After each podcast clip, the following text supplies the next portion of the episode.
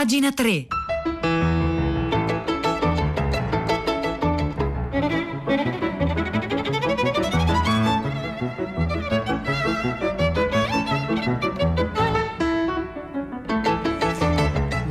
Le 9, 2 minuti e 12 secondi di mercoledì 21 ottobre 2020. Buongiorno a tutti da Silvia Bencivelli che vi dà il bentornati a pagina 3, la cultura nei giornali, nel web e nelle riviste. E ieri abbiamo parlato di pacifisti e pacifismi all'italiana con un ricordo di Aldo Capitini. Oggi continuiamo a parlare di storia del pacifismo, lo facciamo con il pretesto di un film, un film di cui si è parlato anche a Hollywood Party il 13 ottobre scorso e di cui oggi parla il Post.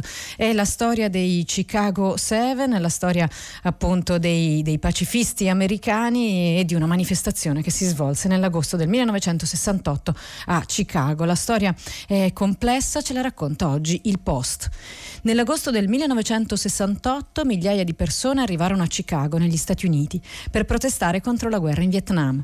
In città si stava tenendo la convention del Partito Democratico per scegliere il candidato alle elezioni presidenziali di quel novembre e circa 12.000 agenti di polizia e soldati della Guardia Nazionale erano stati messi in servizio per mantenere l'ordine.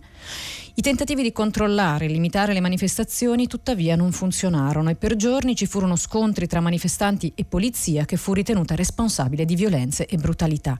Più di 600 persone furono arrestate, diverse centinaia furono ferite e la repressione di quelle proteste diventò un momento simbolico di tutto il movimento pacifista statunitense.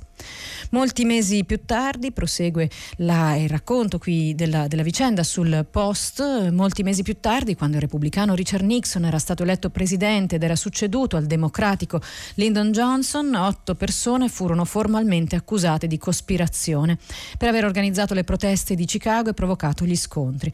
Appunto, otto, e ascoltate perché sono otto e non seven. Erano organizzatori dei movimenti studenteschi, leader del movimento hippie e membri di altre organizzazioni pacifiste. Il loro processo durò mesi, fu movimentato, fu anche teatrale, fu ingiusto, fu squilibrato e fu seguitissimo. Trasformò gli imputati in mezze celebrità, fu raccontato anche da numerose canzoni, per esempio Chicago di Crosby, Still Nash Young. E eh, adesso c'è questo film diretto da Aaron Sorkin, Processo ai Chicago 7. Alle manifestazioni dell'agosto del 1968, scrive il Post, si era arrivati in un momento molto particolare e delicato nella storia degli Stati Uniti. La guerra in Vietnam andava avanti da più di dieci anni. Il presidente Johnson aveva rinunciato a ricandidarsi per un secondo mandato.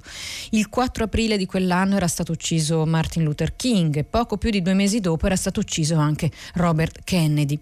In tutto il mondo i movimenti studenteschi stavano attraversando il loro momento di massima influenza e negli Stati Uniti erano gli anni del pacifismo e degli hippie, oltre che dei movimenti antirazzisti e per i, e per i diritti civili. A Chicago, pochi mesi prima, anche la morte di Martin Luther King aveva provocato scontri, scontri che erano stati violentissimi, 11 persone erano morte, centinaia erano state ferite, più di 2000 erano state arrestate.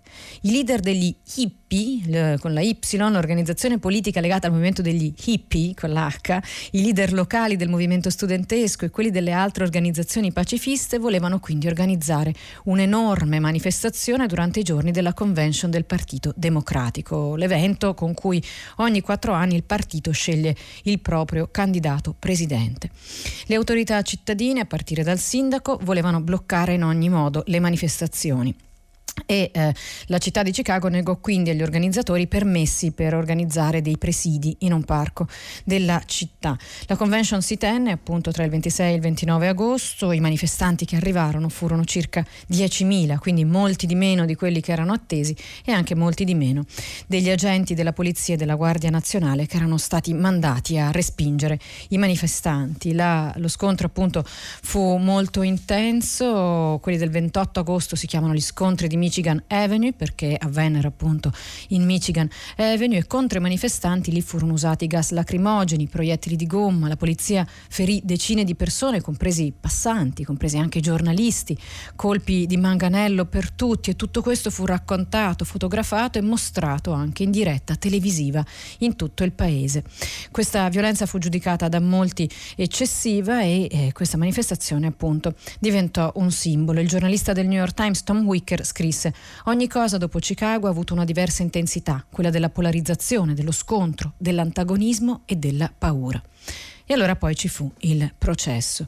E lì per lì il Dipartimento di Giustizia del presidente uscente decise di non incriminare nessuno. Dopo le elezioni vinte da Nixon, ovviamente le cose cambiarono. Ci fu una legge che fu applicata proprio per portare in tribunale questi imputati. Gli imputati erano sette, ma insieme a loro uh, fu, fu, anche eh, imputato Bobby Seale, che era uno dei fondatori del movimento delle Pantere Nere. Bobby Seale in realtà non aveva avuto ruolo nell'organizzazione delle manifestazioni di Chicago e anzi nei giorni delle manifestazioni era stato in città soltanto per quattro ore. Eh, si svolse questo processo appunto in maniera teatrale, fu da subito percepita una grande ostilità del giudice verso gli imputati, gli imputati stessi fecero di tutto per attirare l'attenzione, per esempio Hoffman, che aveva lo stesso cognome del giudice, ne parlava e si riferiva a lui chiamandolo padre illegittimo e un giorno gli imputati si presentarono in tribunale vestiti con lunghe toghe nere. Però appunto c'era Bobby Seale, questo fu uno dei momenti che resero celebre il processo. 33enne, leader delle Pantere Nere, nessuno aveva ben capito come mai fosse stato incriminato con eh, gli altri. Lui era stato a Chicago soltanto poche ore, non conosceva gli organizzatori delle manifestazioni, non aveva partecipato agli scontri. E Sil protestò, protestò eh, ebbe però un processo senza avvocato, chiese invano di potersi difendere da solo, ricevendo avvertimenti di oltraggio alla corte ogni volta che si rivolgeva al giudice e alla giuria. Dopo settimane di battibecchi, il giudice ordinò che Sil venisse legato e imbavagliato affinché non potesse disturbare.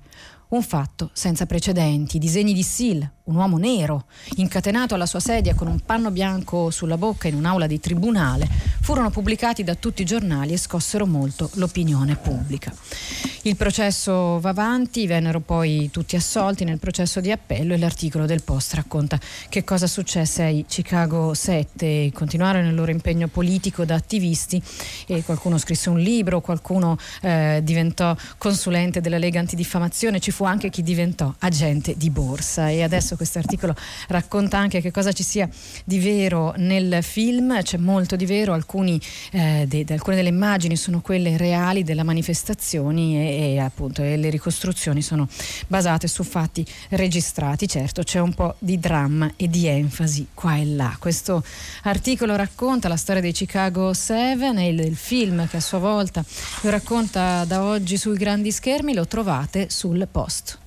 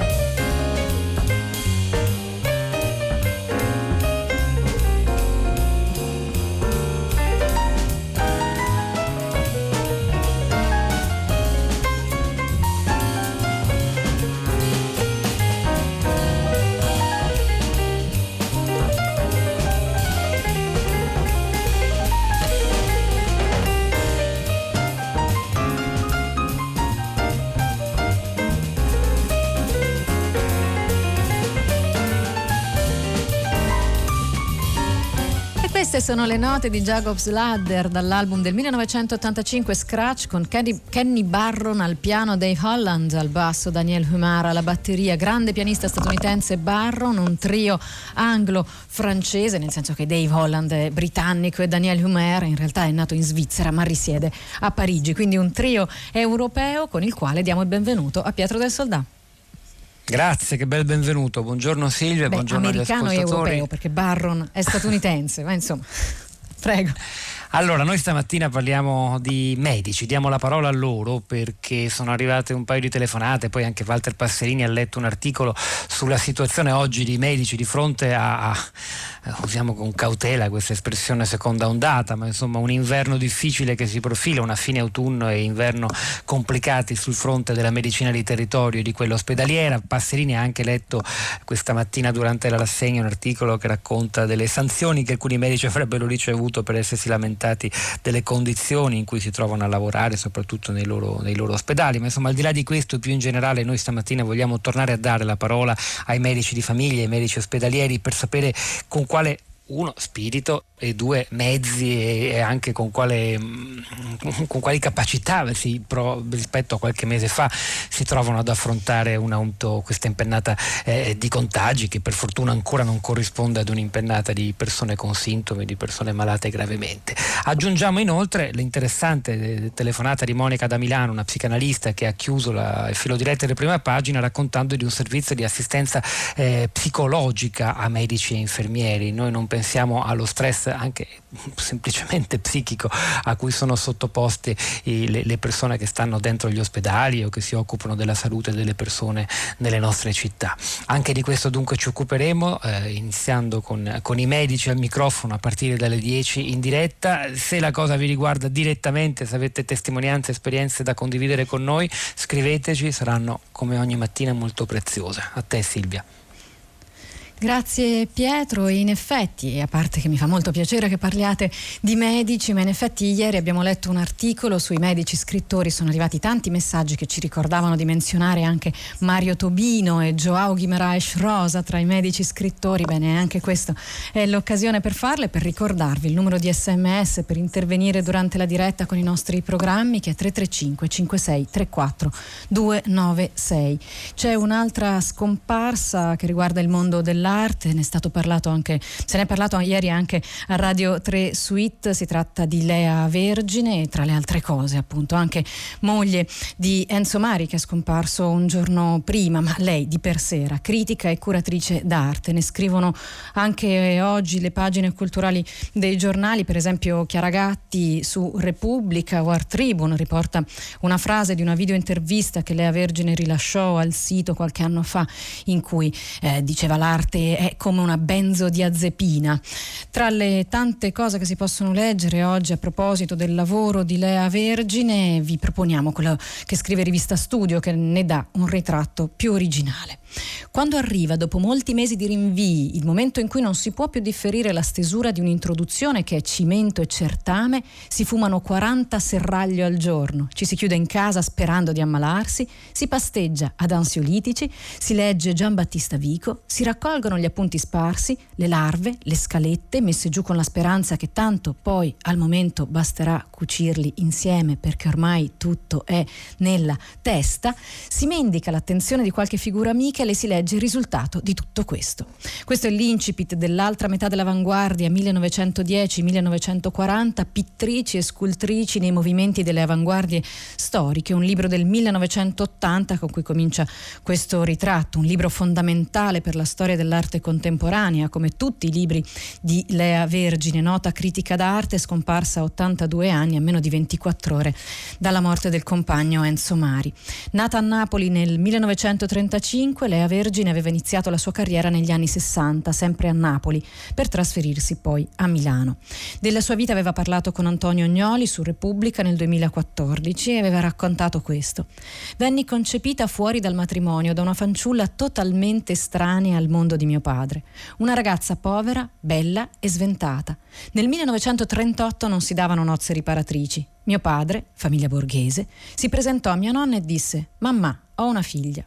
Divenuta internazionalmente celebre con il volume Il corpo come linguaggio, body art e storie simili, edito nel 1974, il suo primo saggio, Vergine, è considerata da allora la massima esperta italiana delle pratiche artistiche legate all'uso del corpo come mezzo di espressione.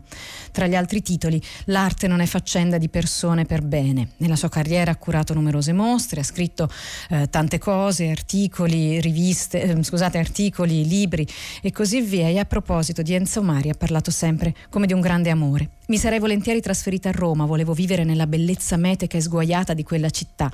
Per Enzo decisi di andare a Milano. Era il 1966. Stiamo insieme da 48 anni. Nei suoi riguardi ho sviluppato un'ossessione amorosa, sempre lei, Agnoli, su Repubblica. Avevamo entrambi altri matrimoni, contratti quasi da bambini, e con scandalo generale, dopo 5 o 6 mesi, andammo a vivere insieme.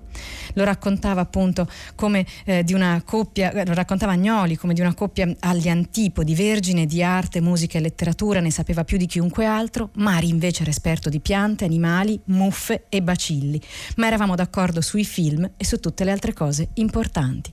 Questo ricordo lo trovate su Rivista Studio, linkato anche questo, come tutte le cose che leggiamo qui a pagina 3, alla nostra pagina web www.pagina3.rai.it.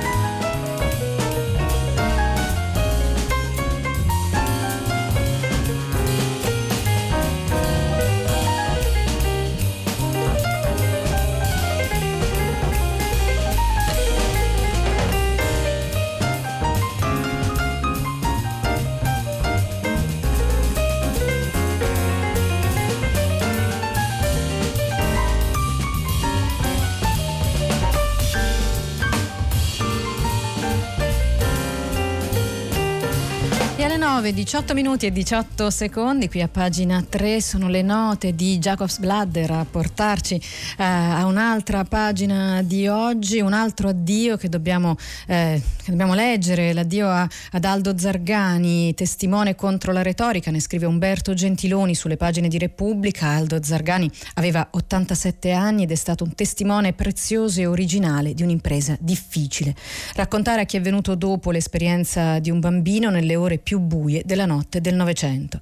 L'infanzia di tutti, scriveva, è una specie di cannocchiale collegato a un microscopio ma il mio strumento esplora la notte della Shoah, lo sterminio hitleriano, la catastrofe di quando ero bambino, i tempi lontani in cui si perse nel nulla e senza motivo l'esistenza di tante persone. E eh, Gentiloni scrive un viaggio attraverso il fascismo nella ricerca di spiegazioni alle tante inspiegabili vicende di una biografia travolta dalla violenza dei forti. Il suo libro principale, per violino solo, è stato tradotto in mezzo mondo ed è un piccolo grande dono, un viaggio nelle contraddizioni di un tempo lontano lontano. Da una parte la spinta irrequieta di una vita in costruzione, dall'altra la persecuzione, la paura, la fine di un mondo di affetti e frequentazioni, il peso della perdita del lavoro dopo le leggi del 1938, cioè un papà che faceva il violinista, licenziato, un crocevia di tensioni opposte che l'accompagnerà nel suo lungo itinerario intellettuale. A cosa serve la memoria? Può ancora aiutarci a scegliere un cammino di speranza e Umberto Gentiloni finisce questo ricordo a pagina 29 della Repubblica di oggi, ricordo di Aldo Zargani con una frase che appunto Zargani stesso lasciò di nuovo ad Antonio Gnoli in un'intervista per Repubblica.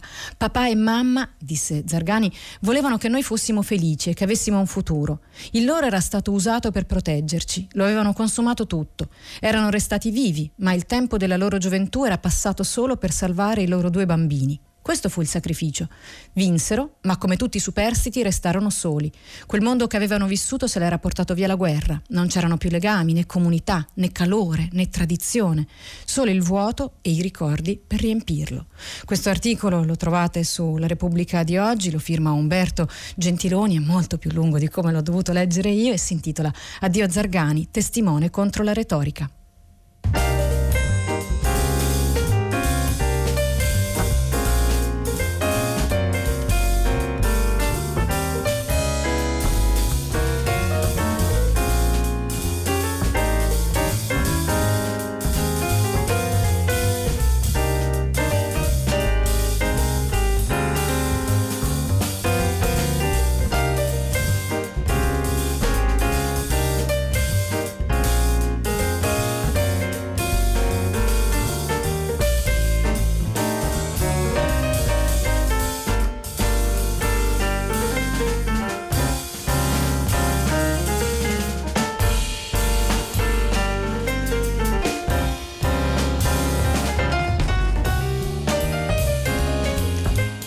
Alle 9, 21 minuti e 35 secondi voltiamo decisamente pagina grazie a una lettura sul Gazzettino di oggi firmata Alessandro Marzomagno che ci racconta la storia della gondola più antica del mondo.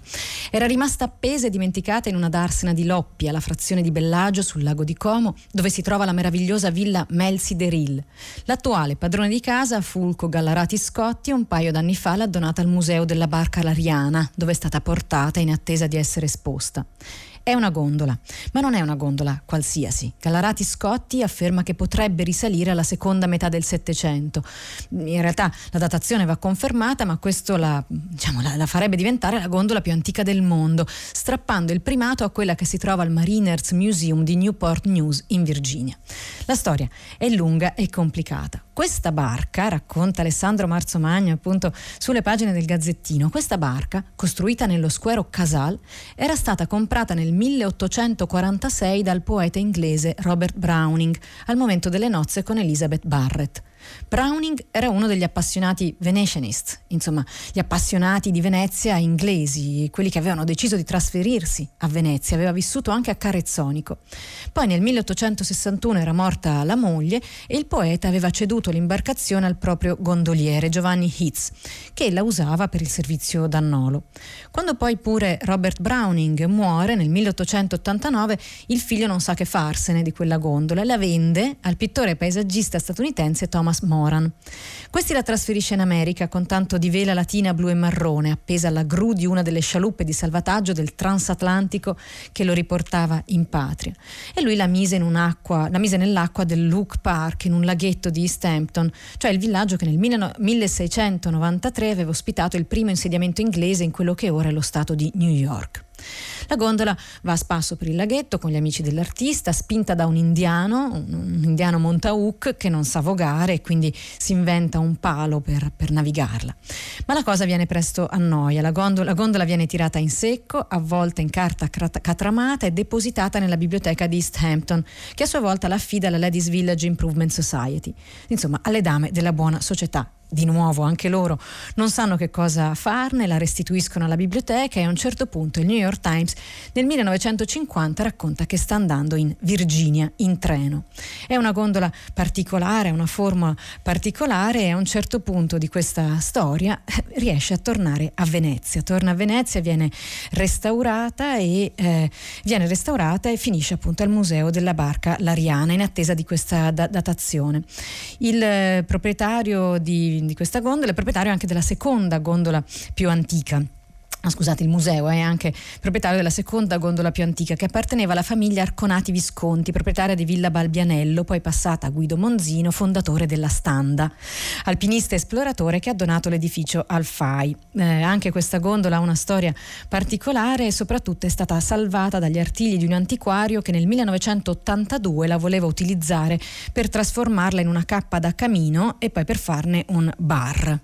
Non è stata fatta un bar, è ancora visibile in questo museo e Alessandro Marzomagno sulle pagine del Gazzettino ci racconta i dettagli di come è andata e di come è fatta, perché sono gondole appunto molto diverse rispetto alle attuali. L'articolo lo trovate appunto sul Gazzettino, si intitola La gondola più antica del mondo.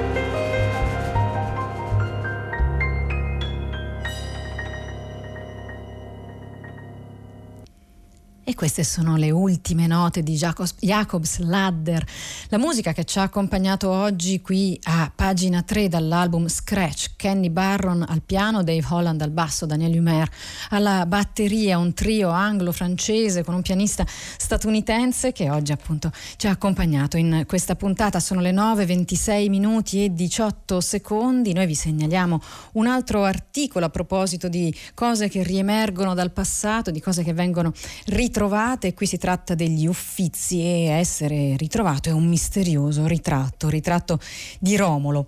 Ne scrive Laura Larcan sul messaggero di oggi. Anche i medici fiorentini avevano il loro Romolo, il primo re di Roma. Se lo immaginavano con una folta barba, il naso pronunciato, lo sguardo fiero, la pelle olivastra, il capo cinto di alloro e il busto nobilitato da una morbida pelliccia come appare appunto in questo ritratto, ritratto dipinto su tavola alla metà del Cinquecento da Cristofano dell'Altissimo, raffinato allievo del Bronzino. Un ritratto di cui si era persa memoria, rimasto nell'oblio da secoli e che invece è riemerso nascosto in un angolino della soffitta di Palazzo Pitti. All'inizio quell'uomo ritratto era un mistero, anonimo il soggetto e anonimo l'autore. Ci è voluta una complessa operazione di indagine tra le carte d'archivio per fare luce sulla tavola. Quello che i curatori avevano di fronte è risultato essere il ritratto di Romolo, perduto, realizzato nella metà del Cinquecento per una serie di dipinti dedicati agli uomini illustri commissionati dal Granduca di Toscana Cosimo I dei Medici. Questo appunto eh, è l'unico, l'ultimo che mancava a questa parata di celebrità. Abbiamo fatto questa scoperta nell'ambito di una sistematica ricognizione di tutti i ritratti della nostra collezione, che fa parte di uno studio sulla raccolta della, delle Gioviane, precisa Eike Schmidt. I risultati eh, verranno raccolti in un, in un libro, perché la figura di Romolo è considerata simbolicamente un precursore del potere mediceo, racconta ancora il direttore degli Uffizi. Romolo era importante da costituire il secondo nome dello stesso Cosimo, di sua madre Maria Romola Salviati, una delle figlie di Lorenzo il Magnifico, e persino della lontana cugina Caterina dei Medici. Questo articolo che racconta la scoperta, la riscoperta del misterioso ritratto di Romolo agli Uffizi lo trovate sul messaggero di oggi, si intitola Trovato agli Uffizi il misterioso ritratto di Romolo. E con questo finisce pagina 3 per oggi, è già pronto Guido Zaccagnini a prendere il microfono e Silvia Bencivelli, quindi vi saluto insieme a Giovanna Insardi che è il tecnico di oggi, a Marzia Coronati in redazione Cristiana Castellotti, Piero Pugliese che oggi ha curato la regia e Maria Chiara Beranec la cura del programma. Un saluto a tutti e ci risentiamo domani qui alle ore 9.